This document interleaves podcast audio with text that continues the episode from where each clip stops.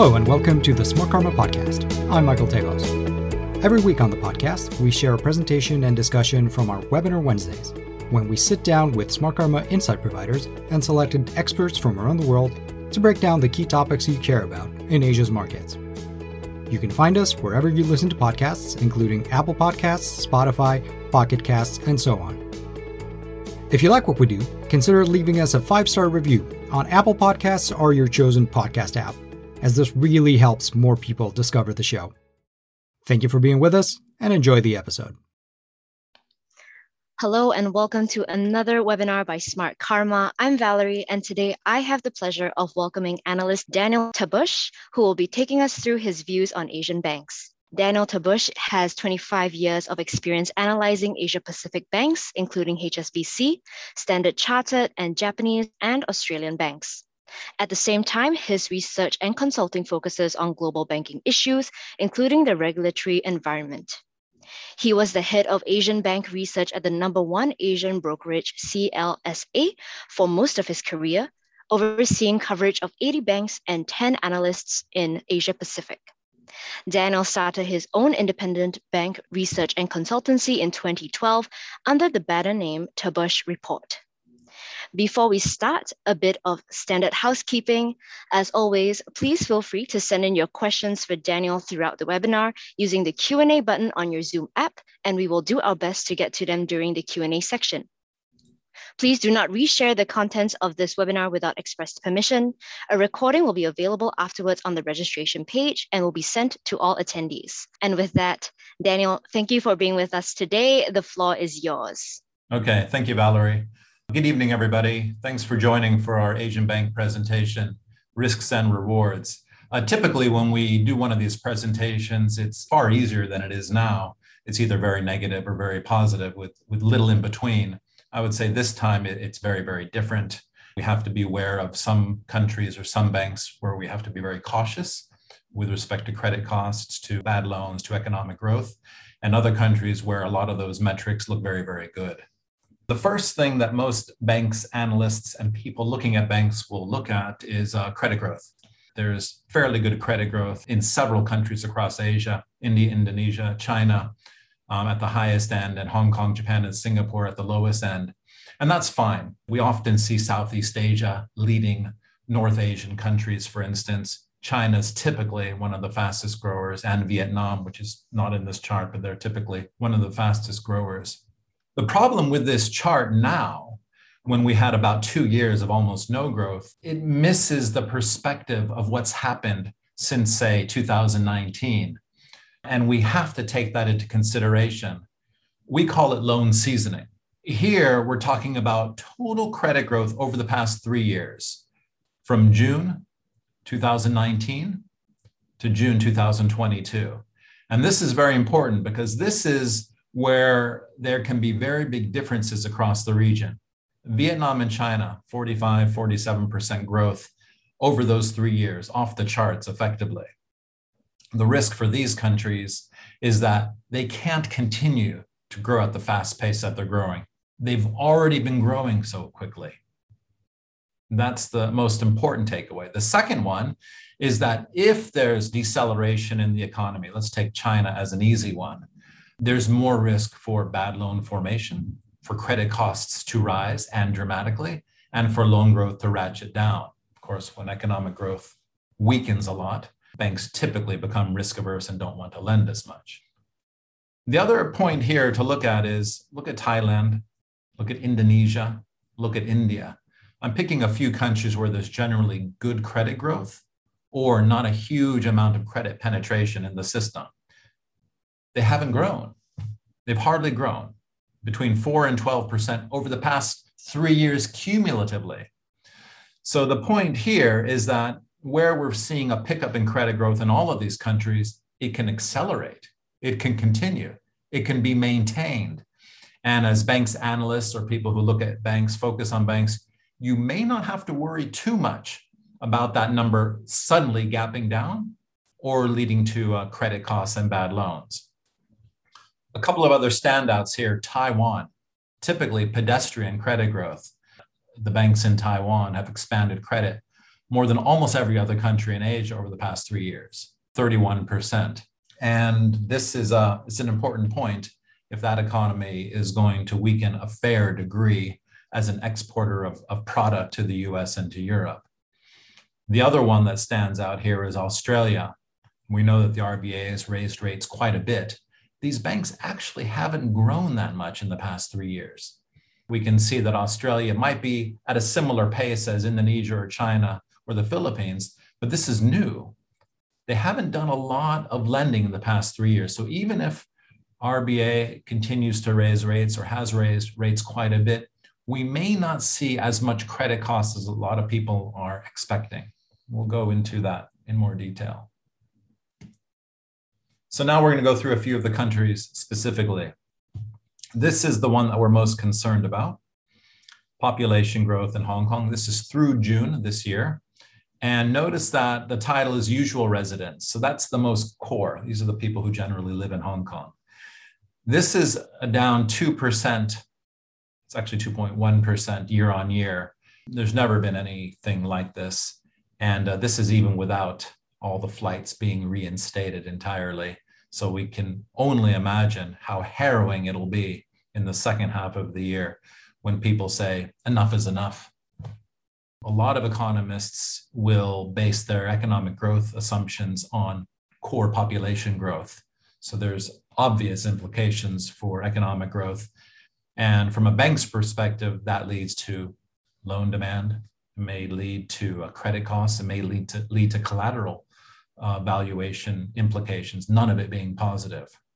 The banks in Hong Kong, of course, they've got their own issues, and we'll talk later about their potential issues in China. Hang Seng Bank is probably considered one of the safest banks in Hong Kong. Notice how its impairment costs in the first half compared to operating profit is higher than even the global financial crisis, much higher. And the funny thing is, not in a, in a humorous way, is that its um, impairment costs in the first half are lower as a proportion of loans. The point here is that these banks, Hang Seng as well, they don't have a lot of NIM. There's not a lot of margin to absorb higher impairment costs, unlike 10 years ago, unlike during the GFC. So the same $100 million of impairment costs has a greater negative impact on profit now.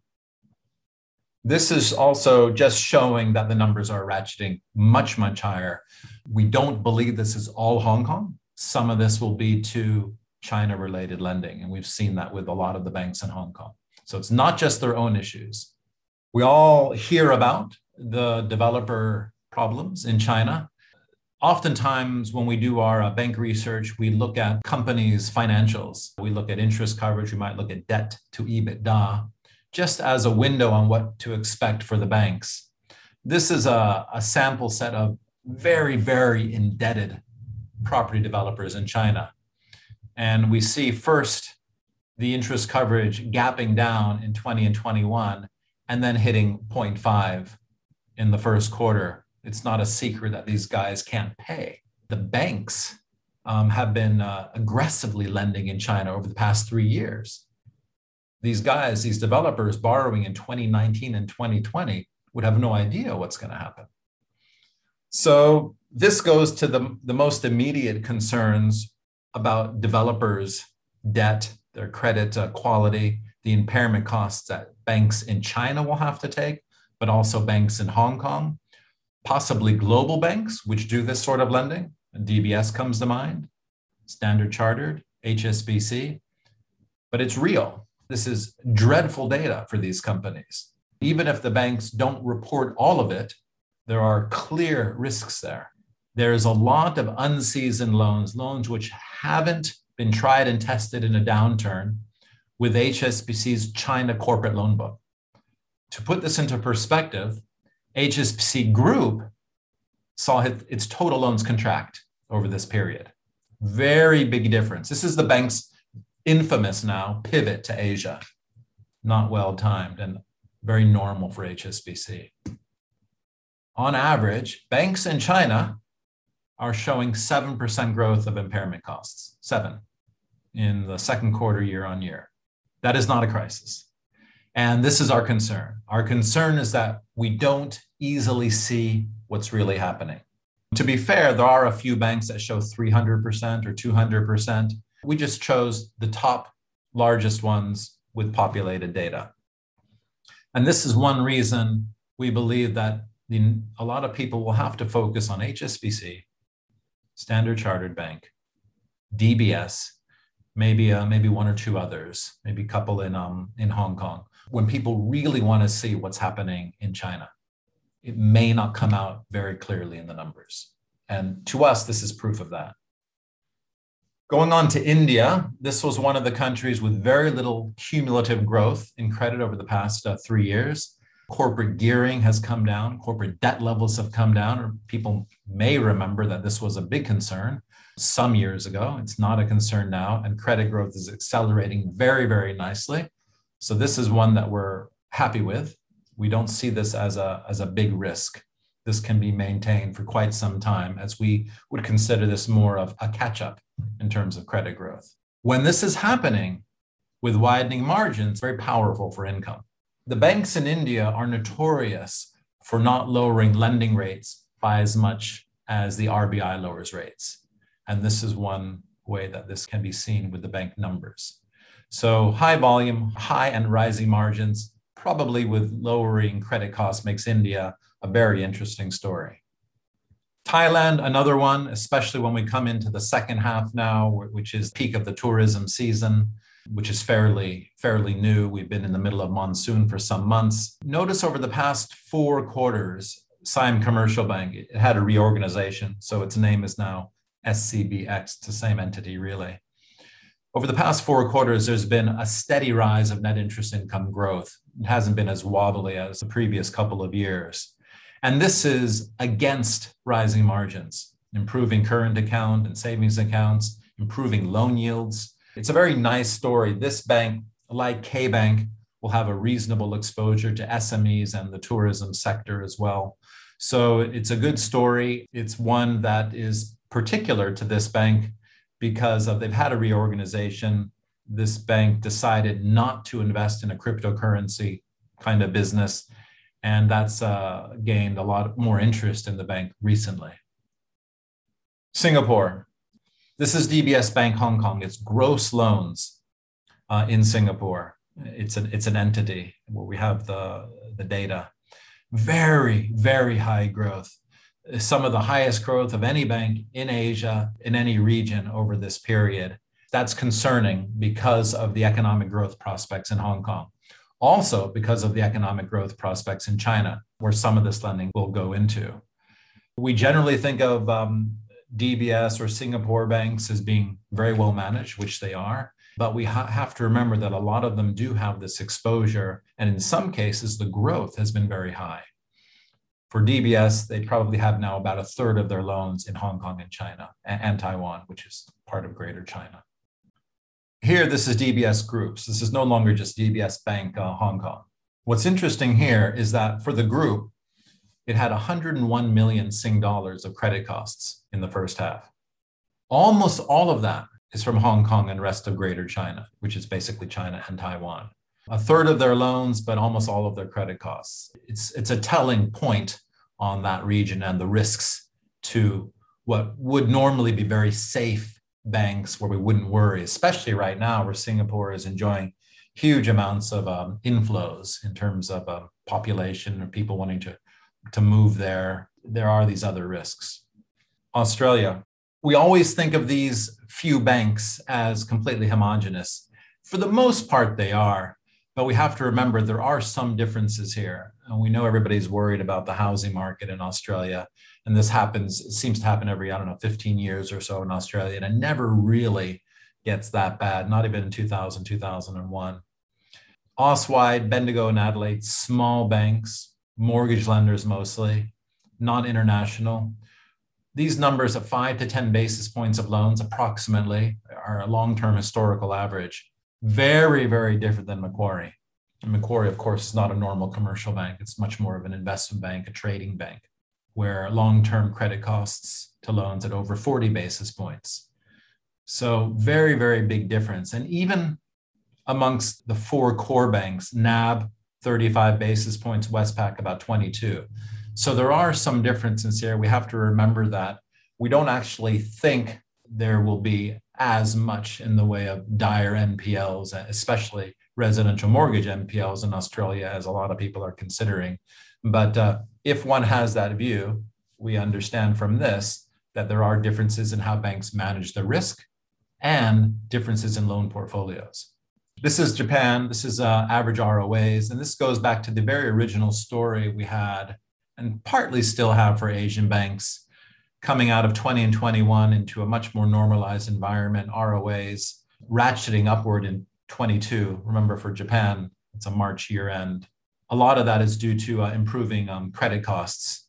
We're now at the first quarter, so June is their first quarter 23. We're at about 24, 25 basis points ROA. Of course, these are not high numbers in a regional context. But uh, for Japan, in recent years, ROAs really only peak at around 35 basis points. The point here, with improved margins, with an improving economy opening up a lot more, with a weaker yen and a, a good substitute uh, for a lot of durable goods companies in Japan compared to Korea. And now, only at the very first quarter, these numbers could be a lot higher as we go through the year. Again, be sort of 30 basis points or maybe even higher. In the US, aggregate LDR has just finally started to turn up. A lot of this is actually driven by C&I, commercial industrial loans, which is good, as opposed to government loans. This may be one thing that the Fed is concerned about. One reason that we're showing this is because it's still very low. LDRs are very, very low still in the US. They can still rise further, even during periods of high inflation without good growth, stagflation you can still get sharply higher LDRs. That's generally positive for banks, expanding loans while deposits are not rising. Thank you for the presentation, Daniel. As mentioned before, you can now send in your questions for our speaker using the Q&A button on your Zoom app. Perhaps I can start the Q&A session off first with a question from our team.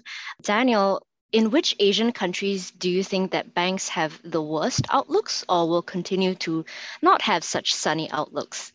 Yeah, well, definitely Hong Kong and China. There can't be much of a debate about that from what we've looked at. We haven't included much on Taiwan and Korea in this presentation, but those would be the other ones where these countries focus a lot on selling products that US consumers buy and probably a lot of that will not be very strong. At the same time, China, with its policies in place, could mean um, those sales numbers, those exports, core uh, economic drivers for both Korea and Taiwan are not particularly strong. Taiwan, as I said from this chart, we're concerned with how much they've lent recently. For Korea, we're probably a little more concerned with um, yen becoming a, a weaker relative to the won and being almost a perfect substitute those would be the four countries we'd be most most worried about. Did you want uh, the ones we're most positive on, or I could? Yeah, that was going to be my next question. You know, which Asian countries do you think will have, you know, on the flip side, the best outlooks? India is a nice one because it's it's also so big and it's one that is actually different, more positive now than it was a few years ago in terms of the debt situation. They haven't grown, so and the banks have plenty of capacity to lend. So that's that's a nice one. I think there can be a China plus one policy that benefits a lot of countries. Maybe India is one of them, but I would imagine that Thailand is also one of them. And uh, there hasn't been a lot of credit growth in Thailand. Indonesia, credit penetration is already very low. It's a highly specialized market. There's not a lot of perfect competition with those banks. So these are three places that look um, particularly positive to us. Okay, sounds good. And we have another question. Daniel, do you see any banks using technology or fintech to move the needle on their overall ability to improve the efficiency or value? BNI might be one. Siam Commercial might be one, but I think it's probably farther away than BNI generally, I would say moving the needle is difficult. These banks, they're plain vanilla banks. And to get to that point will take a lot of time. So generally no, but those those two come to mind having had some recent announcements and a real you know somewhat of a focus there. BNI more so than Siam Commercial. All right. Thank you so much. Another question would be Which is your top pick amongst Singapore banks such as DBS, OCBC, and UOB, and why? Well, UOB probably seems the safest in terms of its sort of 50-ish 51% exposure to singapore but also its um, relative growth rates in hong kong and china. Ocbc wing hang has had very high growth in that region. So that's a concern. Dbs as you saw has had a, a lot of growth in that area as well. Uob has a lot more sme lending than the other two banks. That's generally higher margin much more core backbone of the, the Singapore economy. So it's almost splitting hairs to a degree because they're very similar, these banks. But uh, UOB would, would stand out a little bit better, probably. Good to know. Thank you so much. Another question related to actually Singapore banks is that with OCBC increasing their interest rates on their deposit accounts, do you think other Asian banks will follow closely? It's normally how it happens. But uh, with very low loan to deposit ratios, it's almost in the bank's interest not to do that, not to follow. Mm-hmm. We don't actually always see that happening. A lot of banks in Asia take the view that they have to support the interest income of their depositors, of all the retirees or others. Uh, I mean, these interest rates make no sense. Of course, you can't really buy noodles with that kind of interest income. But um, the answer is they usually follow, but there's no dire need. And they could actually improve, probably improve their profitability if they hold off or, or don't do it, maybe lag one or two months. Yeah, good point. And we have actually another question would be why are Asian banks slower to increase interest rates?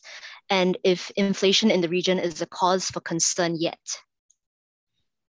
A lot of, a lot of banks don't want to increase loan rates by as much as the central bank because they don't actually see so much demand. Um, which you know that's the the strange thing with how the Fed is positioning itself in this world at the moment, with droughts and war, logistics, China, mm-hmm. probably the biggest drivers of the problems with inflation, not excessive demand.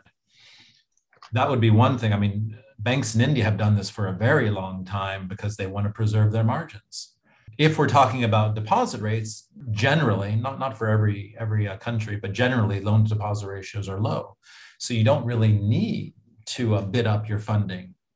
Korea would be a different story where loan to deposit ratios are over 100. Australia is another story, over 100. Uh, they're wholesale funded, so they generally would have to raise rates to keep their money to, to lend. So those are those are probably the different reasons if the economic growth is very strong, if they're worried about um, too much growth in property prices, property lending, then maybe they could bid up pricing. They could raise their lending rates quite a bit, but I don't think they're seeing things that way. Gotcha. Thank you so much for that. We do have another question, and that would be Is the yuan depreciation a cause for concern for us in the Southeast Asian region? Yes, it's a cause for concern. Most everything in China is uh, a cause for concern for everybody in this region. Mm-hmm. Um, at the one hand, they're upsetting their economy and, and, their population to a staggering degree. At the other hand, they're trying to support it. It's hard to square that uh, that uh, equation. We've seen from from Thailand in 1996, and then finally in the middle of '97, that when your currency is weakening and you try to do something about it, it could go terribly wrong. HKMA is dealing with huge amounts of uh, foreign exchange uh, reserve decline. So, yeah, there are a lot of things happening in this part of the world, let's call it Greater China, that could certainly impact the rest of Asia. The most obvious thing that we think about from the old days of the Asian financial crisis is a competitive devaluation. The, the second thing that we have to think about, and we have to think about it now, is if the marginal buyer is no longer there, meaning China, marginal tourist is no longer there, it does have negative implications for these Asian countries. Let's close this session off with one last question from our team, actually. So, Daniel, we have gotten a request for you to share about which Asian banks you like the most and maybe rank your top three. That's a good question.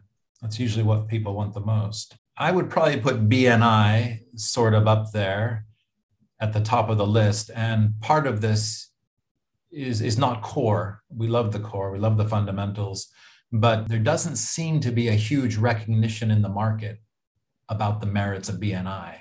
We generally look at market capitalization, compare that to assets. The other one would be uh, Siam Commercial. And we've seen Krung Thai Bank, it's a big state bank in Thailand. Total market capitalization is up about 25% this year. For this bank, Siam Commercial, probably the one of the most savvy commercial banks of the large ones, its total market capitalization is down, down about 10 to 15% um, this year, and yet with some of the best improvement in fundamentals. It's, this is all very geographically driven. So when we talk about which countries we like, then there has to be a bank there. And the next one would probably be ICICI. There are a lot of other smaller, maybe a little bit too nifty uh, banks in India, which you would have to have a, a lot of degree of comfort before saying one of those is one of your most favorite banks in all of India. But ICICI is a, a private bank. It's been around, it's been in crisis, and knows how to manage the crisis. It's doing it nicely now. So that's why it would be another one in that list. Fantastic list, Daniel. Thank you so much. We do have one last minute question that just came in. If you don't mind, we just answer that real quick. If it's not too late, do you think or you know will Grab and Singtel's digital bank be much of a game changer in Asia? Probably for them it's a game changer because they're going from zero to something. I don't think a lot of these fintech, these um, challenger type banks I don't think they destroy the business of banks which have been there for so long and have all their branches, have all their depositors. I remember when we first set up Tabbush Report, that was the first thing um, clients wanted to hear about fintech disruption and all the problems facing Asian banks because of that. And that was over 10 years ago. And here we are today, and the banks generally control almost the entire space. From the other perspective, the fintech banks, the challenger banks, or whatever they are, they can do well, but it, it means there's enough share to go around. Awesome. That's our webinar for today. Thank you so much for your time today, Daniel, and thank you everyone for attending. If you wish to keep track of Daniel's work, I recommend following his profile on Smartkarma so you never miss any of his insights. Please note that Daniel is also available for bespoke research requests or premium services. So if you wish to engage him for that, please contact your Smartkarma account manager.